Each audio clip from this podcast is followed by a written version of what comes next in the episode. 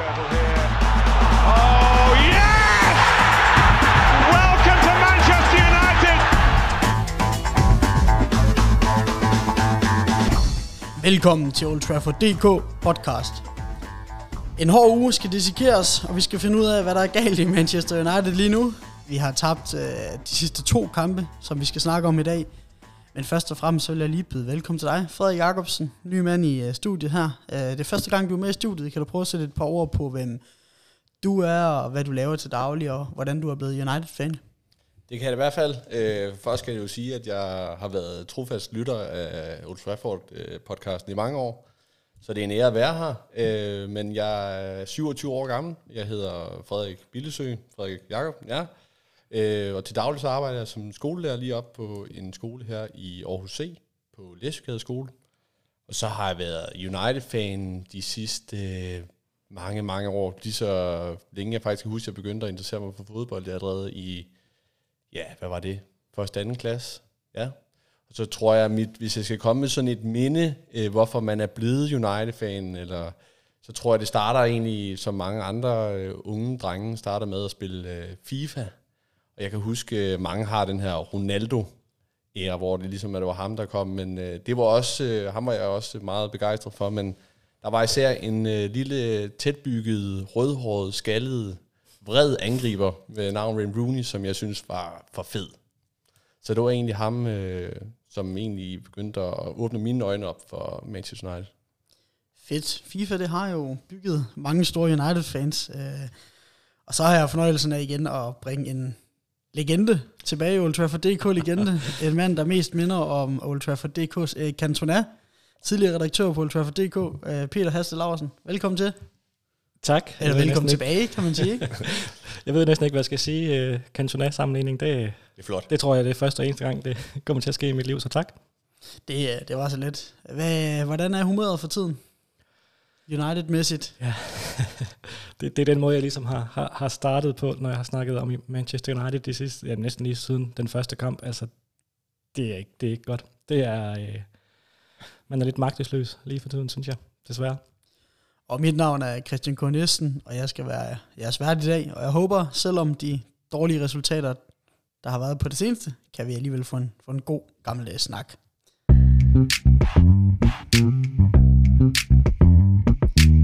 Og jeg har lyst til at sige, sikke en uge på den negative måde. Altså, har I nogensinde oplevet noget lignende, i hvert fald de seneste par år? At jeg synes selv, at mit humør har været helt i kuldekælderen de sidste stykke tid. Hvordan har jeres været? Har I prøvet det her før, eller?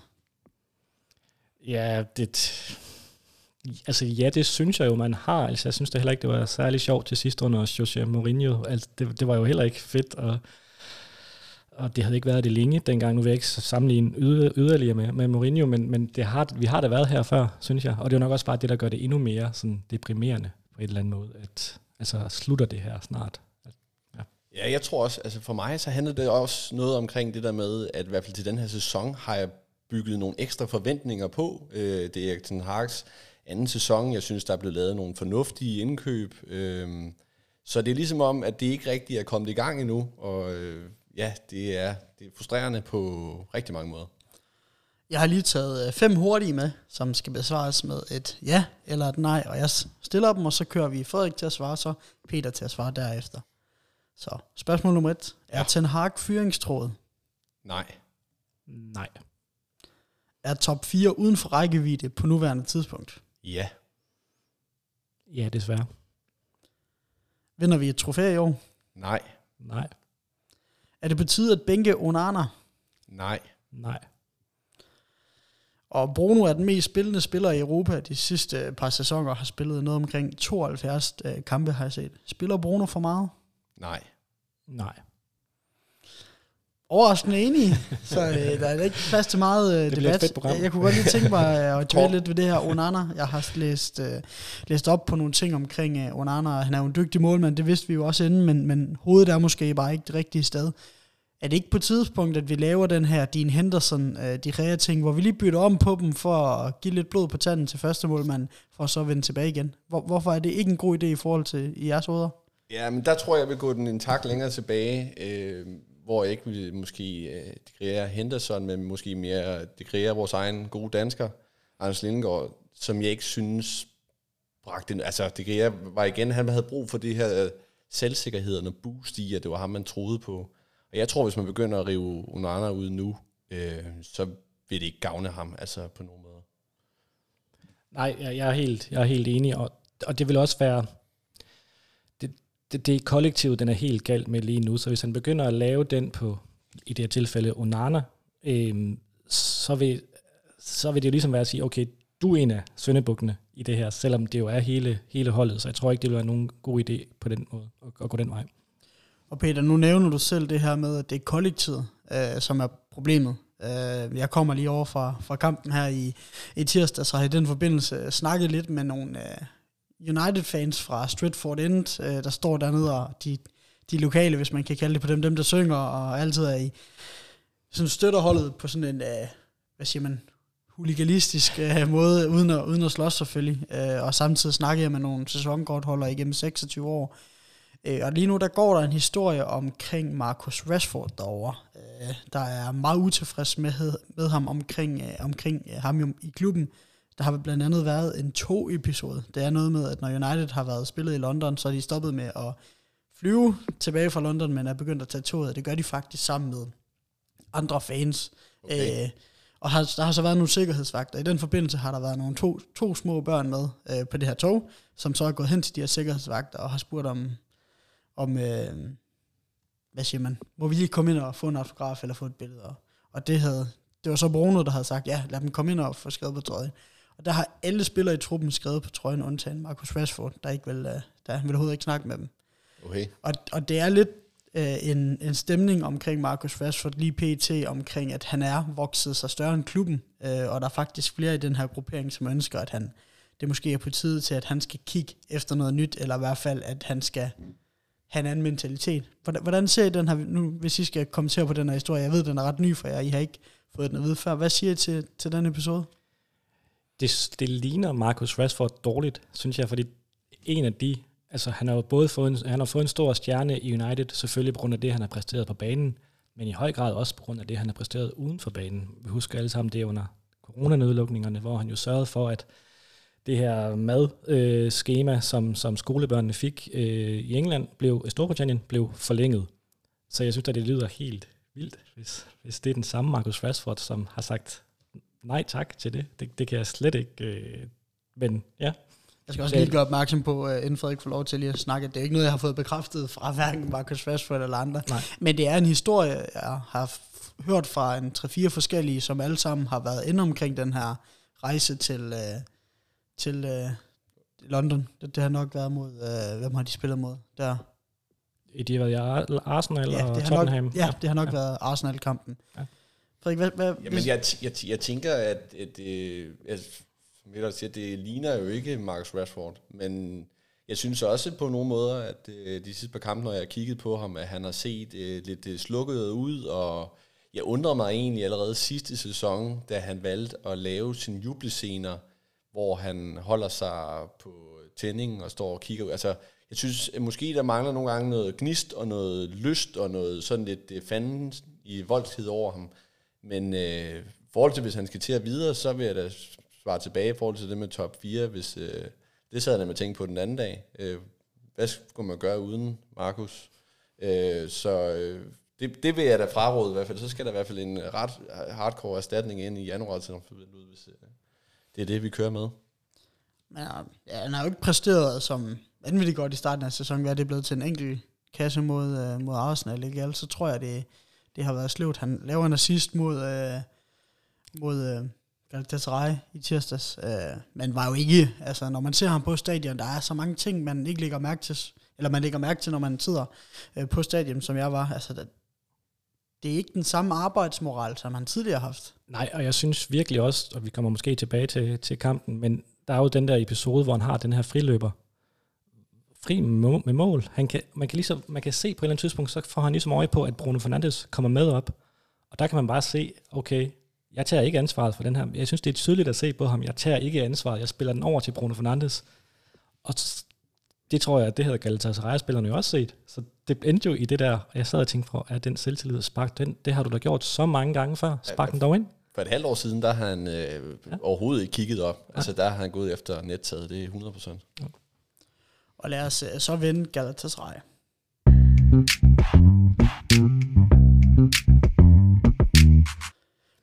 En begivenhedsrig kamp, må man sige, på flere forskellige parametre. Ikke nok med, vi taber. Der bliver også et rødt kort til Casemiro, og graverende fejl af både forsvar og målmand. Men jeg kunne godt tænke mig jeres take på, hvordan synes I kampen var? Både som at se den, men også som United-fan. Ja, altså jeg må sige, nu på cyklen på vej herover, så sad jeg og tænkte på... Skal jeg være ham, den røvbædre United-fan, eller skal jeg være ham, der måske prøver at rive de ting ud, som fungerede? Og jeg tror, jeg går med en blanding. Men jeg vil sige, at jeg synes faktisk, at der var meget, som var godt i den kamp. Og jeg synes, det er klart, at det var en af de kampe i den sæson her, hvor jeg synes, der var noget vilje, og der var noget idé, og faktisk 3 basser jo af vores egen Rasmus Højlund, hvor den ene så bliver... med en lille pose penge topside, desværre. Men jeg synes, der er flere ting, der fungerer, og så er det jo det med, at når det børnesygdommen kommer igen, når man får skruet en kasse, så holder man så åbenbart et åbent hus nede i forsvaret bagefter. Og gerne, jo hurtigt som muligt, virker det til, at de gerne vil have den ind. Ja, jamen, jeg er enig, og jeg har skrevet mine papirer her, altså hvor skal man overhovedet starte? Altså fordi det er jo helt vildt begivenhedsrigt, og der er rigtig mange, eller der var gode ting i det. Rasmus Højlund, først og fremmest holdt op en præstation, han kunne have fået en assist, og fortjente en assist allerede efter 1,5 minut, der hvor han løber fri og spiller Bruno Fernandes fri foran mål. Ikke? Jeg var virkelig imponeret over den præstation, og igen uden yderligere sammenligninger. Jeg kom til at tænke på Wayne Rooneys debut i Champions League mod Fenerbahce dengang. Det gjorde jeg virkelig. Jeg tror ikke, men det gjorde jeg. Og ja, så ved jeg ikke, hvad der sker oppe i hovederne på den nogle gange. Altså fordi, ja, altså de giver dem jo 3 mål, og de giver dem et straffespark. Og det er sådan, og jeg ved ikke rigtig, vi snakkede lige om den der straffesparkssituation, som de så ikke scorer på. Men man er jo ikke rigtig overrasket over. Det sker, man sidder og tænker, hvad laver I? Men når det så ligesom er bundfaldet, så er man sådan lidt, ja, selvfølgelig. Altså selvfølgelig, Onana sparker du den ud til dem. Selvfølgelig, Casemiro, vælger du, altså du har et gult kort. Du vælger at lave den takning der. Og, altså, ja, det er sgu... Jamen jeg når også sidde og tænke sådan, da de så får det her straffespark, og de så brænder. For der tænker jeg nemlig også, okay, det her det er en klassiker. Nu er så den sparket ind, ikke? Men det med, at de brænder, så tænker jeg, okay, alt er ikke imod os endnu. Der er et eller andet form for held, der kan hjælpe os lidt, men så må jeg sige, det er jo en skandaløs ringe indsats, synes jeg, af for eksempel dem, der skal løfte tit. Jeg synes, at Bruno Fernandes ikke var specielt prangende. Det synes jeg faktisk måske, han har haft lidt svært ved at være de sidste mange kampe.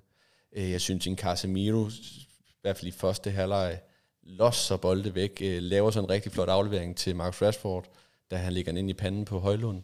Men igen også lidt en Casemiro, klassisk Casemiro, skal ned og lave et, ja, synes jeg i hvert fald, et håbløst gult kort, og skal lave et straffespark der, når han har et gult kort i forvejen også. Ja. Og det er bare bekymrende, synes jeg, fordi nu nævner du Bruno Fernandes og Casemiro. De spillere, de skal ikke komme fra de der unge spillere. De må gerne lave nogle fejl og tage nogle dumme beslutninger, men det sker for de rutinerede spillere også. Altså jeg synes, det er virkelig bekymrende. Og det er virkelig bekymrende, synes jeg, at der ikke er mere ryggrad på det fodboldhold. Nu nævnte Frederik også før det her med, det lige efter United scorer, så scorer Fenerbahce. Det siger jo alt om, at der er ikke noget fokus, der er ikke nogen ryggrad. Og jeg sad nemlig også med den følelse, da de så brænder, Icardi brænder det straffespark, så tænkte jeg, okay, det må sgu lige tænde noget, ikke? Det gjorde det, ikke? Altså Liverpool her den anden dag, de spiller 9 mand mod 9 mod 11, og de er ved at få point. Jeg synes, det er virkelig, virkelig bekymrende. Men det er jo også, vi snakker det her om, at man skal lukke kampen, og man skal spille rutineret, og vi har jo de rutinerede spillere på banen. Altså, hvad er jeres take på, hvorfor det går galt? For man kan jo sige, Lindelöf har jo aldrig været ham, vi har set som vores første valg, men han har alligevel spillet en hulens masse kampe for United, og han har også været god i kampe, og han har også spillet godt mod City, mod Liverpool, altså mod flere af de her store hold, og så møder vi altså Galatasaray, og det er som om, at det bare slukker koncentrationen i ham fuldstændig. Hvad er jeres take på det? Jamen, jeg synes, at det, der ligesom går galt, når man sidder og kigger, hvis man skal analysere det og sådan noget, så er det jo, når man ser kampen, så er det, at hver eneste gang, det kommer ned på Uniteds sidste tredjedel, og det er i hvert fald især, hvis det er en omstilling, det behøver ikke engang være en farlig omstilling, men en omstilling, hvor de ikke står klar dernede, så er det ligesom om, at både Varane, jeg synes egentlig, Varane har været okay spillende det sidste stykke tid, men Lindelöf, Kasse og... Ja, de ser tunge ud. Altså, de bliver spillet forbi, og de dækker ikke op, og får ikke hættet det væk, der skal hættes væk. Altså, det hele er farligt. Og det er egentlig der, jeg synes, den største hemmesko ligger. Og nu nævnte du, Frederik, det her tidligere med, om man skulle ligesom se det positive, eller være lidt røvbigtræder. Hvis vi så ligesom skal prøve at være lidt positive, altså at Amrabat spiller den venstreback. Jeg kunne vel nævne 5 spillere. Altså, det er vel... Der er 5 spillere, der skal spille den venstreback, før at det ligesom bliver Amrabats tur, ikke? Det siger også meget om, at der er nogle skader i det forsvar, og så er det Lindelöf og Varane, det kunne have været Varane og Martinez, det havde været bedre. Jeg vil også tro, Varane og Luke Shaw havde været bedre.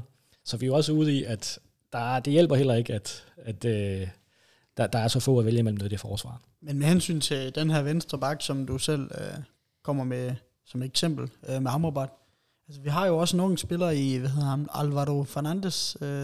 Spændende spiller. Altså, jeg ved ikke, om han er blevet udtaget til Champions League-truppen, men jeg tænker også, at han er vel under 21, så han skal ikke registreres. Ikke? Hvorfor har man ikke tiltro til ham? Amrabat viste ikke noget godt mod Palace, det skal vi nok komme ind på også. Men hvorfor ikke på et eller andet tidspunkt sige, at nu bliver vi nødt til at have et venstrebenet forsvarsspiller. Vi gav ham tillid i preseason. Jeg ved godt, preseason ikke er sæsonen, men vi gav ham tilliden i preseason, og alligevel, nu står vi og mangler ham. Det er ham, vi står og mangler. Vi mangler ikke en Amrabat på venstreback, vi mangler en venstreback på venstreback. Hvorfor får han ikke chancen? Hvorfor tror I, han ikke får chancen? Jeg tror, selvom vi snakker om, at Ten Hag han ikke er fyringstroet, så tror jeg stadigvæk, at han går ind og tænker, når han skal sætte sit hold til weekenden, at jeg sætter det her hold her, som om det var min sidste kamp, fordi det brænder så gevaldigt under mig.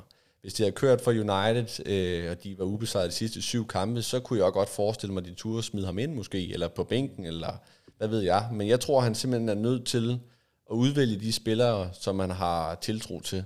Og det afspejler jo også, at det er især dem, der starter, det er dem, han selv har hentet. Både Mount starter også inden, det jo, kan man også spørge runderne til. Amrabat starter inden også. Så det tænker jeg, det er det, der ligesom er grunden.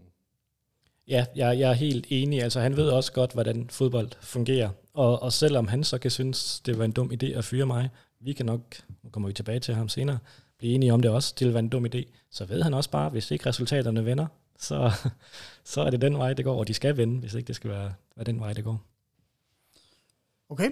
Hvad med Højlund laver 2 kasser, kunne have været 3. Hvad er jeres take på ham? Ingen Premier League-mål, 3 Champions League-mål. Hvad siger I til ham? Jeg synes, han er spændende. Og jeg synes, han har noget af det, som Martial intet har i. Altså, han har noget sådan lidt fanden i voldskhed i, når han løber i positioner, når han søger forstolpen, når han løber... Bare man kan se det mål, han laver mod... Første mål mod Galatasaray, hvor Rashford smider den ind i panden på ham. Det der med hans jagt efter, at den her, den vil han sætte ind. Og så synes jeg, han er et fysisk... pragteksemplar. Altså, han er hurtig, og så er han bedre på bolden, end jeg var over at se United, Brighton, skodkamp, det tager jo 3-1, men under der opvarmning, og man står ligesom og spotter, der synes jeg, der blev jeg bekymret, og vi sad og kiggede på hinanden meget med brødre og min far, fordi han var meget ringe med bolden, altså i småspillet, og sådan, hvor jeg tænkte, puha, det går stærkt nu. Men det synes jeg ikke, han har været god på den, og god til at tage den til sig, og lægge af, altså overraskende god. Ja, det synes jeg virkelig også er noget, jeg også lå mærke til, både ved det mål, der så blev annulleret, og så det mål, hvor han løber en halv banelængde og chipper den ind. Jeg synes, den der jubelscene, hvor han bare ligesom stiller sig ned foran Stratford End, og bare spreder armene ud, og sådan ligesom tager imod og absorberer jublen der fra der er lidt Zlatan over det. Ja, præcis. Jeg tænkte faktisk Cantona også, men ja. Jeg synes virkelig, det var fedt. Jeg kan også rigtig godt lide ham, og så må vi jo se, hvor langt sådan niveau og... Det bringer ham, men jeg synes, det er virkelig spændende. Jeg tror, der skal knyttes, hvis man sidder og tænker som United-fan, at ham her, han kommer til at lave 25 Premier League-mål, så tror jeg, man skal klappe hesten, og så skal han lige i gang. Det tror jeg ikke, han kommer til. Og jeg tror også nogle gange, han vil komme ind i de klassiske perioder, hvor der er rigtig langt mellem snapsene. Så kommer der heldigvis nogle FA Cups og noget, hvor han måske kommer... Det kan være, han bliver mere en turneringens cup-spiller og Champions League-spiller, end han bliver en Premier League-målscorer. Desværre. Jeg kan godt lide det, du siger, det her med opvarmningen. En af de ting, som jeg sætter meget pris på, når jeg kommer på stadion, det er at tage ind og se opvarmningen. Og jeg plejer lige at tælle, hvor mange spillere, der scorer hvor mange mål. Og der scorer Bruno 16 ud af 17 afslutninger, sætter han ind i kassen. Hvor Højlund, han laver 1 ud af 15. Og så jeg tænkte, okay, fair nok, Bruno han scorer i dag. Han laver 2 i dag, og det endte bare med at være fuldstændig modsat. Så jeg kan godt se det der med, at nogle gange, så skal man ikke tage det der førstehåndsindtryk med at sige, jamen han har ikke været god de første på kampe, vi bliver nødt til at bygge på. Men I siger også selv, at vi har ikke tid til at bygge på. Ten Hag har ikke tid til at bygge på. Nu ved jeg godt, at han scorer 2 kasser, men føler I det det rigtige match indtil videre med Højlund på toppen? Ja, det synes jeg. Altså, jeg tror ikke, der er nogen tvivl om, at første valget og deres ønske, det var Harry Kane. Det kunne så ikke ske. Så var der så en gruppe af spillere, hvor Højlund var en del af den gruppe af spillere, som man så vil gå efter, og man vælger Højlund. Og jeg synes, at der er nogle ting i ham. Han har altså fysisk pragt, eksemplar. Han er umiddelbart, synes jeg, han er en god afslutter også. Så jeg kan sagtens forstå, hvorfor og han er en rigtig nier. Altså det har United jo ikke haft i... Jamen, Cavani måske, men han var jo altid sådan... Det var aldrig sådan helt sikkert, at han var spilleklar eller hvad. Så det har de jo ikke haft rigtig længe. Så, og det tror jeg også noget, de skal vende sig til igen. Og spille med en rigtig angriber. Tak for det. Nu skal vi snakke om Crystal Palace-kampen.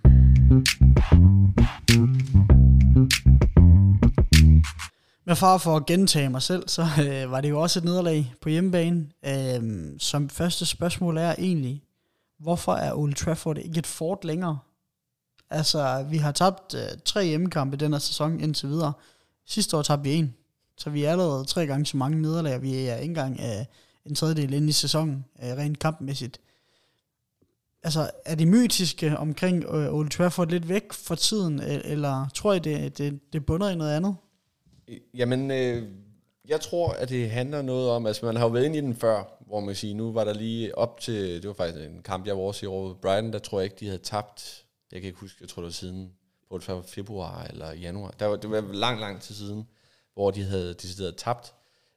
Men de har været inde i det før, og man kan jo tydeligt mærke, synes jeg alligevel, selvom de så har været i gode en rigtig lang periode, det er jo, at også selv midterholdene og holdene under midten faktisk tit tror på, at de kan hente et point på Old Trafford. Men jeg synes heller ikke, at det... Jeg synes ikke, nu ved jeg selvfølgelig ikke, hvordan stemningen var i tirsdags, men jeg synes ikke, det var nogen heksekedel, da jeg var over at se United Brighton. Altså, da de scorer Brighton til 1-0, der er sgu mere gang i den inde på Københavns store bibliotek, end der var på Old Trafford. Ja, men det er jo en evig diskussion med stemningen på Old Trafford, om den virkelig bakker spillerne så godt op, som den kunne. Men jeg har da haft det sådan lidt op til den her sæson, fordi at der jo netop, jeg tror kun de taber 1, eller måske 2 kampe på Old Trafford sidste år. Ja, en Europa League og en Premier League, ja. Det er rigtigt, ja. Så jeg var sådan lidt, okay, jamen, hjemmebane, der kan vi da trods alt måske bygge videre på det, og sådan være sikre på, at når de spiller der, så vinder de. Eller de taber i hvert fald ikke. Det kan vi så heller ikke, og ja, hvorfor det sker, det er... Jeg tror også, det peger måske lidt mere på sådan selvtilliden på holdet i øjeblikket, skaderne og de her ting, mere end måske, at det er stemningen og sådan nogle ting skyld. Jeg tror, der er nogle faktorer før stemningen og tilskuerne, der kommer før. Og jeg vender faktisk lige hurtigt tilbage til Galatasaray-kampen, fordi jeg ved ikke, om I har læst det, men det er jo blevet rapporteret, at der var cirka 10.000 Galatasaray-fan til stede på stadion. Og nu kan jeg jo være over at se kampen, og det tror jeg også, der var. Altså, de havde lavet små sektioner med Galatasaray-fans rundt omkring på stadion, som ikke var udebane-afsnittet. Hvad siger I til det? Altså, det er jo noget, man tidligere har set på Camp Nou, da Frankfurt overtog halvdelen af stadion, og der endte de også med at tabe. Hvad synes I om at det ender ud sådan, at United vi ikke engang kan finde 75.000 United-fans, der vil på stadion samme aften og se United? Det tror jeg også godt, man kan. Jeg tror bare, at Galatasaray er en fansmæssig er jo utrolig på den måde, at de er så engagerede. Jeg tror, om de så skulle gå fra Tyrkiet af til Manchester, så, og de vidste, der var en billet, så skulle de nok gøre det. Altså, de er hardcore på en hardcore måde. Ja, og det tror jeg er rigtigt. Men jeg så så også lige nu herinde, jeg tog afsted, at til kampen mod FCK, fordi Manchester United har jo selv været ude at sige, jamen det er sæsonkortholderne, der har solgt de her billetter til Galatasaray-fans. Vi kan ikke styre det her. Men nu så jeg faktisk lige, at der er nogen, der lagde op, at inde på Manchester Uniteds egen hjemmeside, hvor man køber billetter, så er de begyndt at lave sådan nogle pakker, hvor man efterfølgende så lige kan få en tur ind på museet på Old Trafford. Og det lugter jo lidt af, at man vil prøve at stille dem til nogen fra København, som jo også sikkert, der er sikkert rigtig mange FCK-fans, der gerne vil over at have den oplevelse. Så det, jeg synes, det er lidt bekymrende i hvert fald. Og så tilbage til Palace-kampen. Det ender jo med et 1-0 nederlag, efter vi slår dem i midtugen 3-0. Hvad var forskellen på de her to kampe, hvis I skal komme med det? Jamen det var klart Palace's holdopstilling, tror jeg, og indstilling. Jeg synes allerede i cupkampen, der var jo United, de kom jo blæsende, og de spillede faktisk en ret god kamp. Men jeg synes, det allerede, jeg blev lidt bekymret i midten af anden halvleg, hvor de begyndte ligesom at sætte A-kæden. Flere af de spillere ind, hvor United lige pludselig fik ret store vanskeligheder, og de skabte flere chancer. De var meget mere boldstærke, Crystal Palace, men altså, jeg har skrevet ned her, at det, jeg synes også, der var en af de ting, der gik galt, det er jo, at de er simpelthen for uskarpe mod Crystal Palace. De har 19 målforsøg, men har kun 4 skud på mål, og så 15 de ved siden af. Så, eller blokeret, eller hvad det så har været, så de har jo simpelthen været for uskarpe i den kamp. Ja, og det var også nemlig min fornemmelse, for man kan tabe fodboldkampe en gang imellem. Det er jo, hvad det er. Men det er også sådan lidt, når man taber uden egentlig, og jeg synes, jo, de havde lidt overtag, men jeg synes jo ikke, at de fortjener at vinde nødvendigvis. Altså, så det, jeg synes, det er rigtig skidt, og der er mange ting ved, igen, inden vi kommer tilbage til Erik ten Hag, jeg sagde også før, jeg synes, det er en dum beslutning, hvis den skulle være fyringstruet eller fyres. Men der er nogle ting, jeg ikke helt forstår i forhold til, hvad er det, vi vil? Hvordan skal vi spille fodbold? Skal den bare hele tiden smække sig afsted, og vi skal afsted på de der omstillinger, eller skal vi køre den lidt rundt en gang? Men det bliver sådan lidt en blanding af det hele.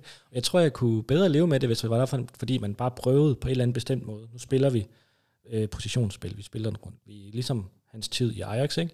Og det så bare ikke fungerede, så kunne jeg sådan forstå det på en eller anden måde. Men nu bliver det bare sådan, jamen hvad er planen egentlig? Hvad er det, der skal ske? Og der var også rigtig mange fans, der var utilfredse på stadion omkring det her med, at vi ender med at spille den tilbage til Onana. Og det vi købte Onana for, det var at kunne fastholde vores bolden i boldomgang, når vi spiller den ud. Det vil sige, at vi ikke vil miste den så meget. Det vil sige, at der kommer ikke så mange angreb mod os, og så vil vi lukke mindre mål ind.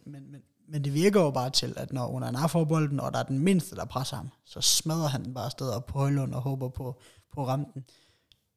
Det kunne det her vel også godt finde ud af. Det var han jo vel ikke dårligere til, end Onana og sparke den fremad. Netop det her spil måske, med... Måske større tendens til at smide nordet siden, men altså... Jeg vil sige, i forhold til det, så synes jeg, at de første par kampe med Onana, der var han ret konsekvent i, at han ikke sparkede den op. Hvor jeg faktisk sad og tænkte, spark nu det lort op. Altså, men der er jo ingen tvivl om nu, at Erik ten Hag har nok ved ende og prikke til ham og så sige, nu skal du lige passe på dig selv, Marker. Hvis du kan mærke, der er et eller andet, der er ved at brænde på, så sparker du den op. Og det var jo så det, der gik desværre galt i tirsdags, hvor at han måske skulle have sparket den op. Og så kan man også sige, at en ting er, at Onana skal spille den op nedefra, hvis man gerne vil det. Men det hjælper ham så bare heller ikke særlig, for han er ikke den eneste, der skal det. Det hjælper ham ikke særlig meget, at Luke Shaw og Martinez ikke er med, for de er jo rigtig gode til den del af. Så det er jo en del af en større enhed, hvor der bare er nogle brikker, som mangler i øjeblikket. Og så tror jeg, der er mange, eller der, et par stykker noget af det forsvar, som tænker, okay, Onana er måske lidt mere sikker på bolden, end jeg er. Jeg spiller nødt til ham, fordi han er bedre til det. Og det vil ikke ske, tror jeg, så meget med Luke Shaw og Martinez. Og sådan rent... Nu snakkede vi rent Premier League-mæssigt omkring det her resultat. I og for sig er det jo ikke et problem at tabe mod Crystal Palace, men som jeg ser det lige nu, så er Liverpool 7 point foran os allerede, og de ligger i top 4. I siger begge to, at top 4 er uden for rækkevidde. Hvad skal målsætningen så være? Altså, nu ser vi spiller mod Palace, vi taber, og det er næsten som forventeligt. Hvad er målsætningen nu? Altså, hvor skal vi hen nu med efter den her Palace-kamp? Ja. Det er virkelig et godt spørgsmål. Altså, da jeg sagde ja til det spørgsmål i starten, om de var ude, så synes jeg også, det er lidt tydeligt stadigvæk. Så det er et ja, men jeg vil tro... Lad os nu lige se, om ikke de kan... Jeg tænkte jo sådan lidt før den her Crystal Palace-kamp, der kommer et ret nemt kampprogram. Jeg ved godt, der kommer en landskampspause nu her efter Brentford i weekenden. Men jeg tænkte, hvis de nu lige kan få hentet nogle sejre på stribe der, så kan de jo være med igen. Og det gør sig jo, selvom de så tabte til Crystal Palace, det gør sig jo stadigvæk gældende, at de kan lige måske få et run, og så må vi se, hvad der sker. Ikke? For de andre kommer jo også til at tabe nogle fodboldkampe. Men ja... Jeg tænker helt sikkert, at målsætningen stadigvæk er top 4. Altså, det skal man jo ikke gå bort fra. Der jeg sagde, at de var ude, så er det jo min egen, hvad tror jeg på? Og det, jeg ligesom synes, jeg ser, det er, at jeg tror og jeg håber på, at United nok skal komme ind i en god stime igen. Men jeg synes alligevel, de har så mange børnesygdomme i truppen, at de kommer til at smide point. Og det gør de især på udebanen, tror jeg også. Nu tror jeg, de har været lidt uheldige på hjemmebanen. Jeg tror nok, de skal få gang i Old Trafford og hjemmebanen. Steam igen, men de kommer til, også på grund af, at Premier League bliver bedre, og der er mange gode hold, og de er dygtige, og jeg synes lige nu ser det svært ud for dem, at skal gå op og hente point på udebane mod top 6-klubberne. Og det er også lidt derfor, jeg ikke tror, de kommer i top 4, fordi jeg kan simpelthen se dem, jeg kan næsten se dem tabe til alle hold, og det er jo fuldstændig vanvittigt, men som det er lige nu, så er det sådan, jeg ser det. Jeg tænker også, FCK i Parken, der kan de sgu også godt tabe. Altså, så det er der, vi er lige nu, så det er, min tillid til Manchester United i øjeblikket, den er meget tæt på 0. Vi snakkede også om det her sidste år, da vi startede med at tabe mod Brighton. Ja, okay, Brighton er et godt fodboldhold, bliver slasket af Brentford, og så kommer Liverpool-kampen, hvor vi så vinder 2-1. Men vi har jo ikke rigtig set den der trodsreaktion endnu, som, altså, jeg vil påstå, at vi ikke rigtig har spillet en eneste rigtig god Premier League-kamp endnu. Der var måske nogle ting mod Arsenal, der var okay mod nogle ting mod Tottenham, men det er jo alle sammen nogle kampe, hvor vi enten har vundet, hvor vi bagefter vil sige, puha, vi var heldige, eller puha, det var lige på et hængende hår, eller lignende, ikke? Men vi har ikke spillet en kamp nu, hvor man tænker, wow, den her skulle vi have vundet, eller den her, det var fortjent. Tror I, det kommer? Kunne det være mod Brentford?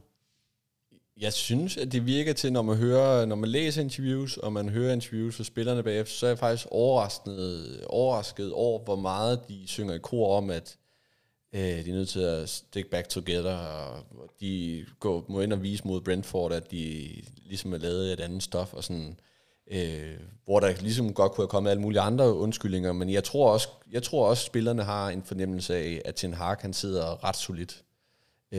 Så hvis de vil spille med, og det skal være sjovt, og de gerne gider tabe på Old Trafford weekend efter weekend, så skal de jo stramme op.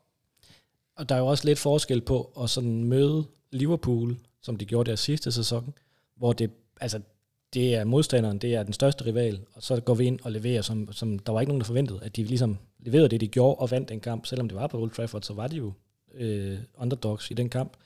Så det, og så sammenligne det med Brentford på lørdag, hvis, selvom de så spiller godt, vinder med 2-3 mål, så tror jeg ikke, det bliver ikke helt det samme alligevel, fordi det er sådan lidt mere, ja okay, det var Brentford.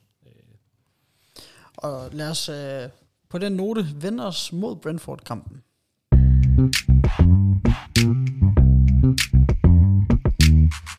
Det er vel nok det Premier League-hold med flere Superliga-kampe i truppen, hvis man sådan begynder at tælle op, kunne jeg forestille mig, ikke? Næsten flere end FCK. De har også Rasmus Falk. Men det er jo et hold, der er upåagtet. Et hold, som mener, det er det andet laveste budget i Premier League stadigvæk. Men jo, et fast etableret hold i Premier League. Hvad skal vi forvente os af den kamp? Jamen altså, ja... Hvad skal man forvente? Altså med tankerne på de sidste kampe United-spil, skal man nok ikke forvente sig noget som helst. Men nu har jeg også kigget lidt nærmere på Brentford, og de har jo ikke fået den sæsonstart, som de har håbet på. Altså de er også ude af rytme, de mangler især Tony, og jeg synes ikke, at Brentford ser så stærk ud, som de har været, og jeg synes, det der Thomas Frank-fodbold lidt... Det har ikke spillet helt op endnu. Men altså, jeg har en klar forventning om, altså jeg håber, nu vil jeg ikke sige en klar forventning, men jeg har en tro og et håb på, at United de rykker sammen i bussen på lørdag kl. 16.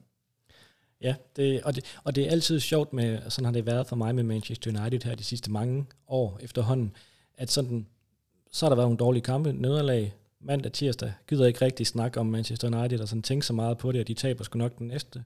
Så bliver det onsdag, torsdag, fredag, så er man sådan lidt, ja okay, altså, de skal møde Brentford i weekenden, dem, der kan de sgu godt lige, dem kan de godt tage, ikke? Men ja, jeg ved ikke, altså de burde jo godt kunne slå Brentford, men jeg synes også, Brentford har jo noget af det der, som, og jeg er enig i, de har ikke fået den bedste sæsonstart af den, som de måske havde ønsket, men de har jo også lidt af det der sådan, lidt mere idé i, hvad de vil. De er lidt mere sammentømrede. Den enkelte spiller ved, hvad han skal, hvad han ikke skal, og hvad ham ved siden af gør, og ham foran gør.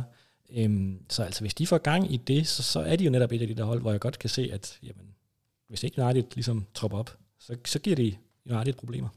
De ligger på en 14. plads med 7 point i 7 kampe, og en målscore på 0, altså samlet målscore, ikke? Hvor vi jo så ligger med minus 4 og 9 point. Ud fra papiret og tabeloversigten, så er det jo en forholdsvis lige kamp. Tror jeg også, det bliver det på Old Trafford på lørdag?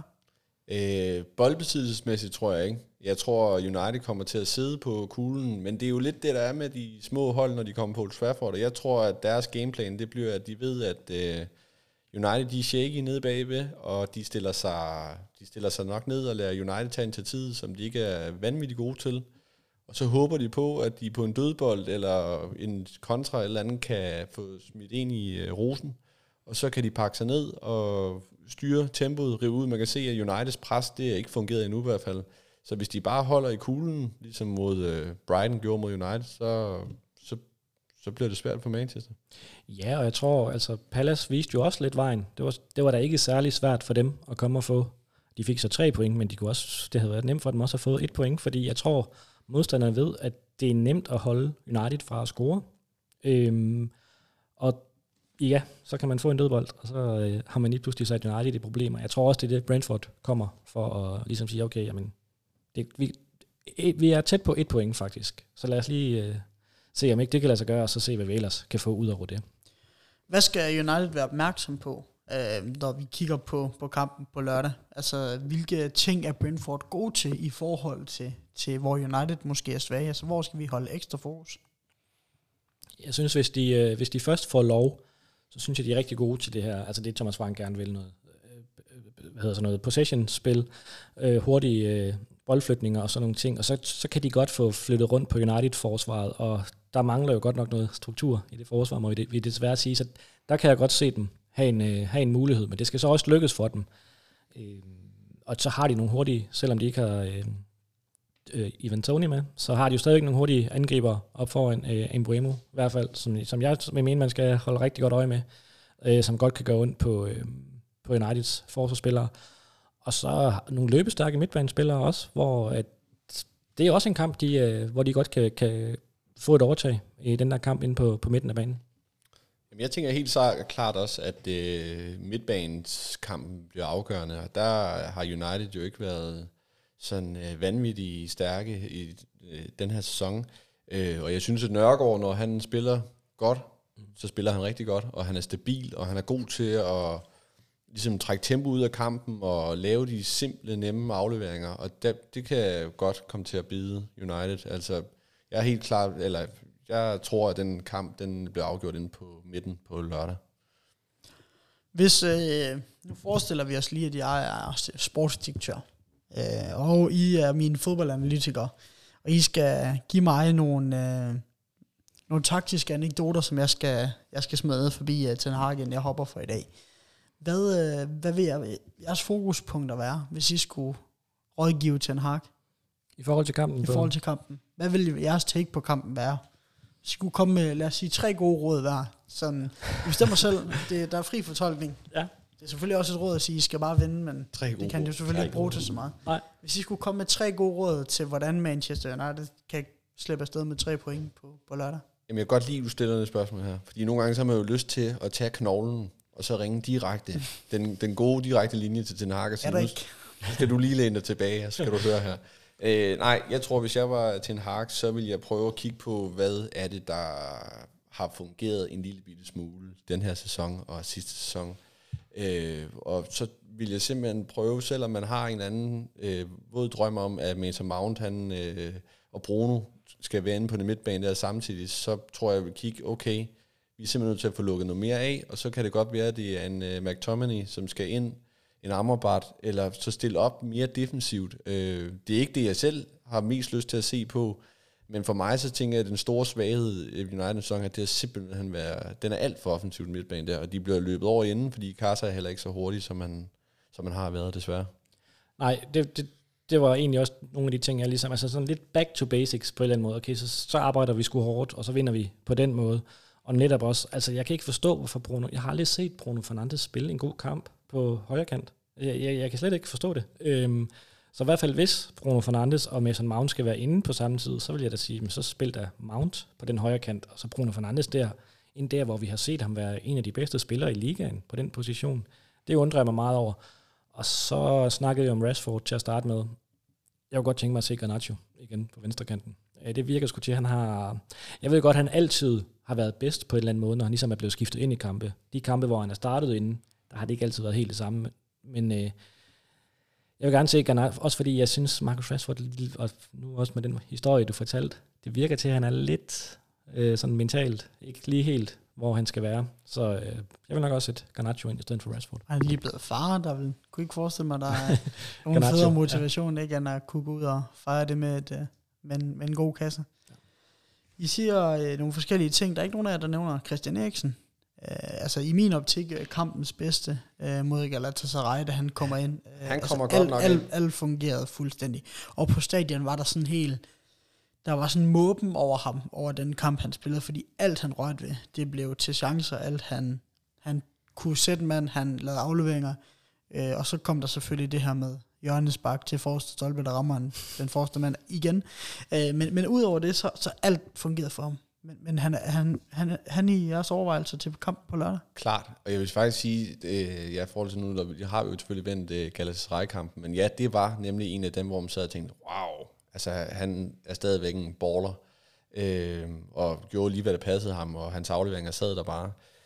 Men jeg vil stadigvæk sige, at jeg synes egentlig, den der Eriksen-rolle der, måske at starte med ham inden, det er jo igen det der med fysikken. Altså jeg ville ønske, at han lige var 20% hurtigere og 20% stærkere, fordi han er bare ikke specielt dygtig i det der duelspil der.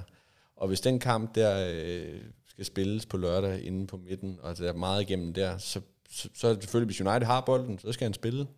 Men hvis det bliver... Ja, jeg ved det ikke, jeg synes, det er svært. Jeg vil faktisk også gerne anfægte lidt, at han var... Jeg sad i de første kvarter, hvor han kom ind der i anden halvleg. Der var sådan, wow, hvad sker der her? Så faldt det også lidt derefter, synes jeg. Måske også sammen med resten af holdet. Så. Men det er rigtigt, det første kvarter, de der afleveringer, han startede et angreb, hver gang han slog en aflevering. Det var helt, helt vildt jo. Og ja, det er det der uden... Hans spil uden bolden, det er ikke særlig godt. Altså der bidrager han ikke med særlig meget. Så... Jeg vil nok også sige, at han skulle starte ude, og så måske komme ind på et tidspunkt, hvis det var. Brentford spiller jo, så vidt jeg orienterede, en fembakkæde, trebakkæde. Skulle vi prøve at matche det? Altså, er det nu, vi på tide, vi går og spiller med en trebakkæde, hvor man måske... Jamen, det er sjovt, du siger det. Skævvrider den lidt, ja. Undskyld... hvor man... Dalot, højre bak, eventuelt Amrabat, som en offensiv venstre bak, der så når vrider vi den over, det vil sige, Dalot han kan gå op offensivt, og Amrabat kan gå ned, så Lindelöf ud på højre bak, og så kunne det være Varane, og i min optik, Evans, der er ved siden af, for at kunne lukke ned for det Brentford kommer med, eller er det for tidligt at begynde at lave eksperimenter? Jamen, jeg tror, jeg sad, det er sjovt, du siger det, fordi at jeg har skrevet en holdopstilling ned her, hvis jeg skulle sætte den.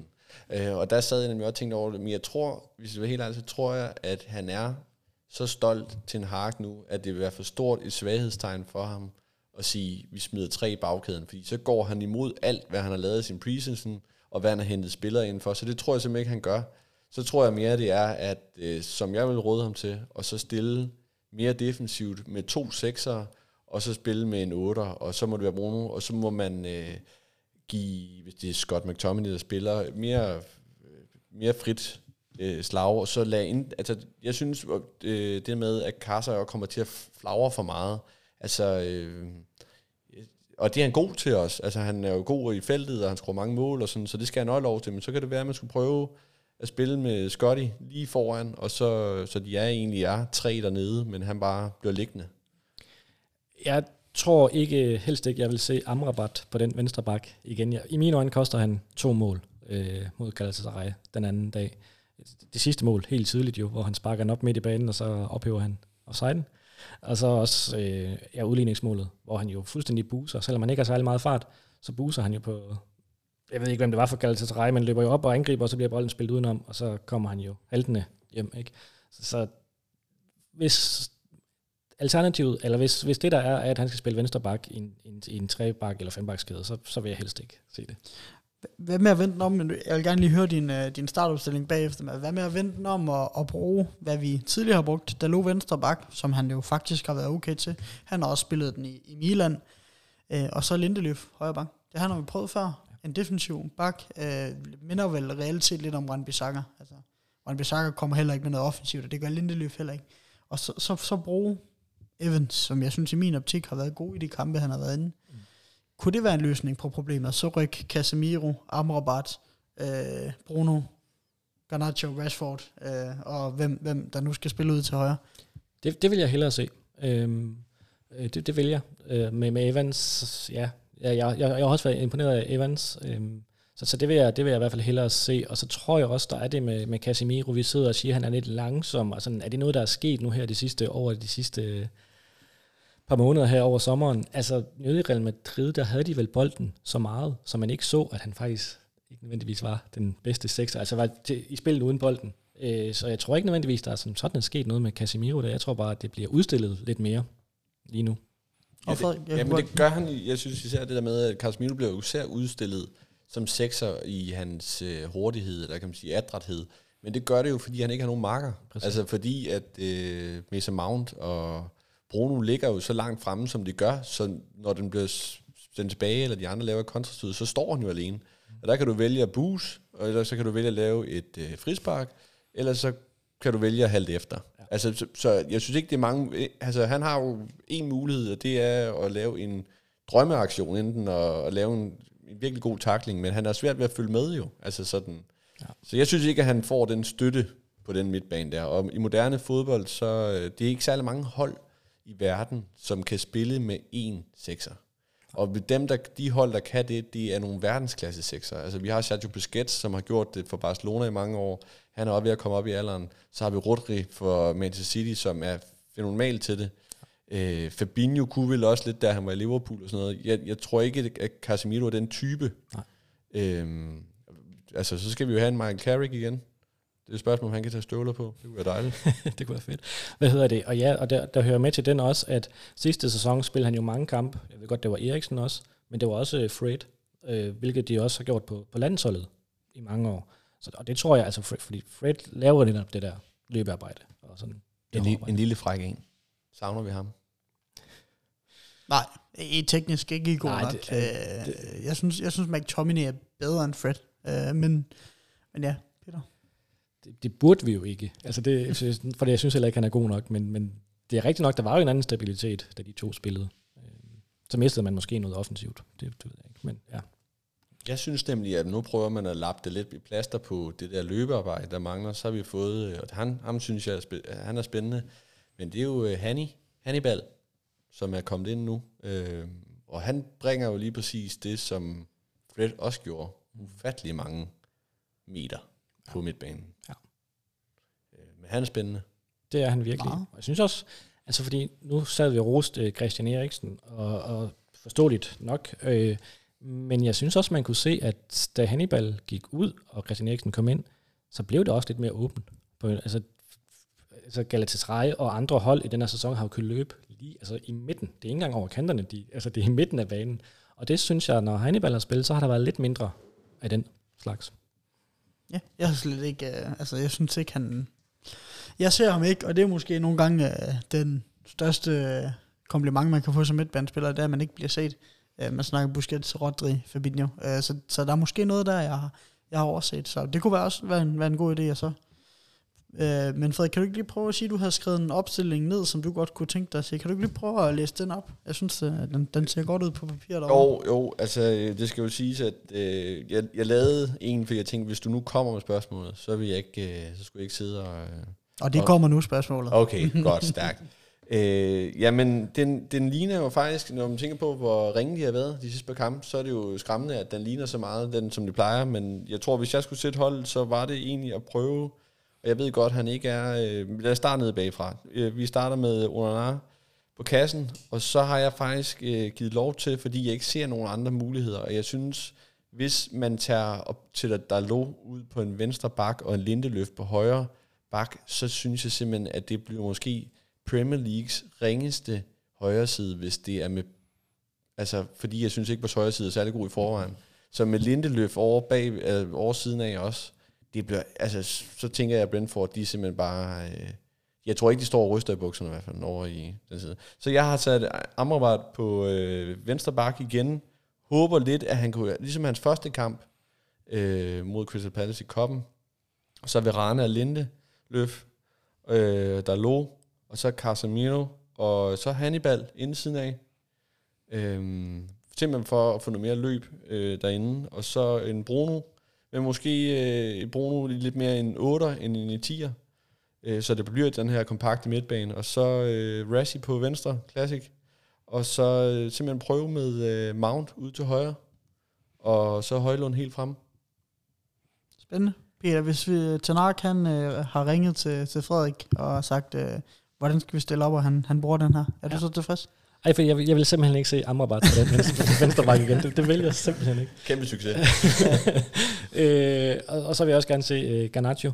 Men jeg synes også, der er et eller andet med at finde ud af, hvordan vil Erik ten Hag egentlig spille? Altså, fordi jeg noterede lige som en note her til det med Hannibal og Eriksen, fordi hvis du gerne vil spille den der gang Tobang-fodbold, så er det Hannibal, du skal have inde, fordi så skal han nok løbe og lukke nogle huller og sådan nogle ting.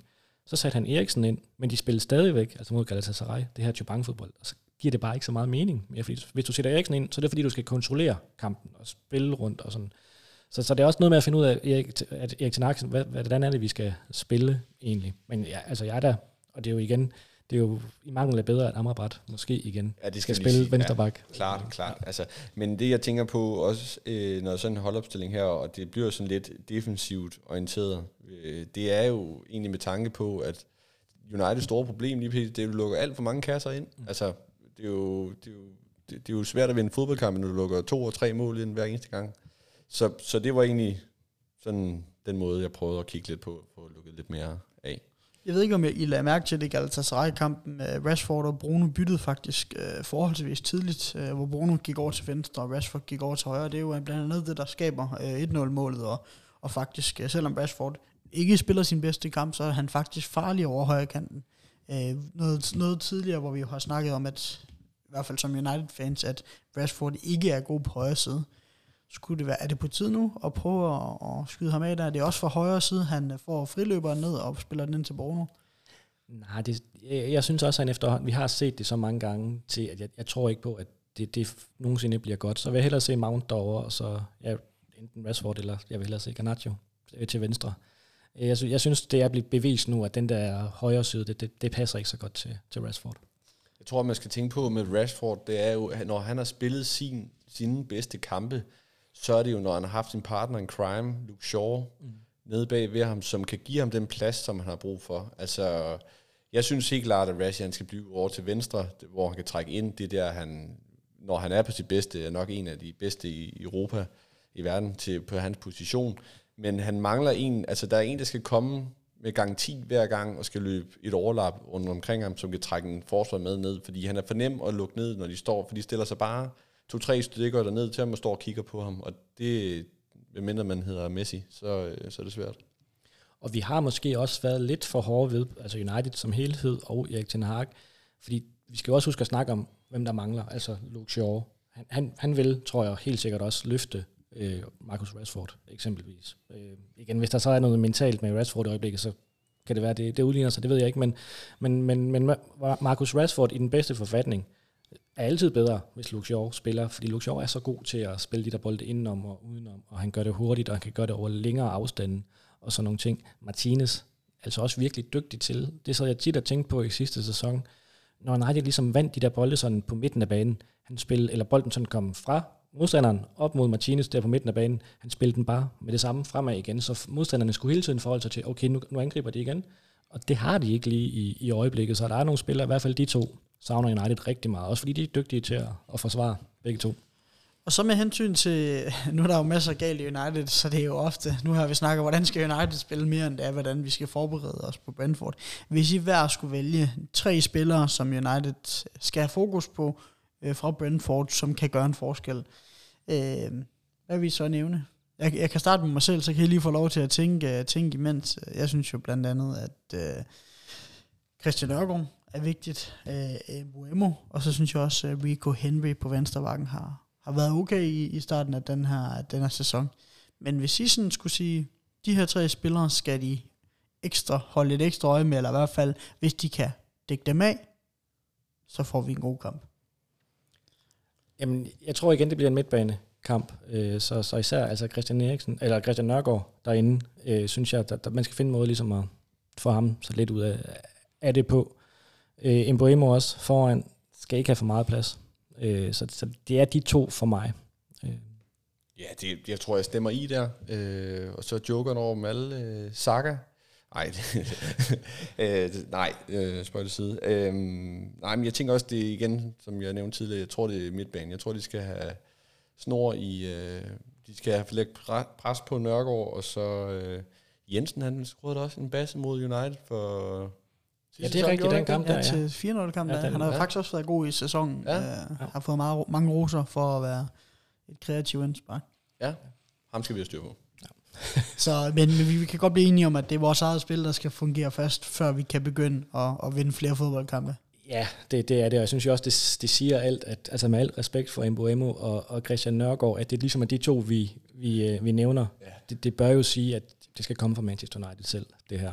Det skal være dem selv, der ligesom lægger det her pres og spiller Brentford ud af brættet. Ja, det er jo det, der er så sjovt, for det burde jo ikke være til diskussion. Ej. Altså når man skal sidde... jeg synes, det er måske det sværeste spørgsmål, at man skulle finde 3 profiler for Brentford, ikke? Og Tony er der ikke. Så er det jo ligesom, så finder man jo også ud af på papiret i hvert fald, hvad for et hold man sidder og frygter på lørdag. Ja. Og det siger jo noget om Uniteds tilstand, vil jeg sige. Ja, jeg kan også stemme i der og sige, at nu snakkede jeg med nogle Galatasaray-fans. Vi lige pludselig var vi inde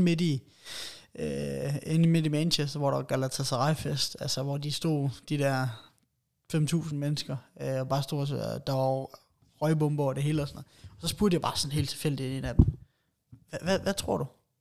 Kan I vinde? Og var bare sådan, selvfølgelig kan vi det. I er pisse dårlige.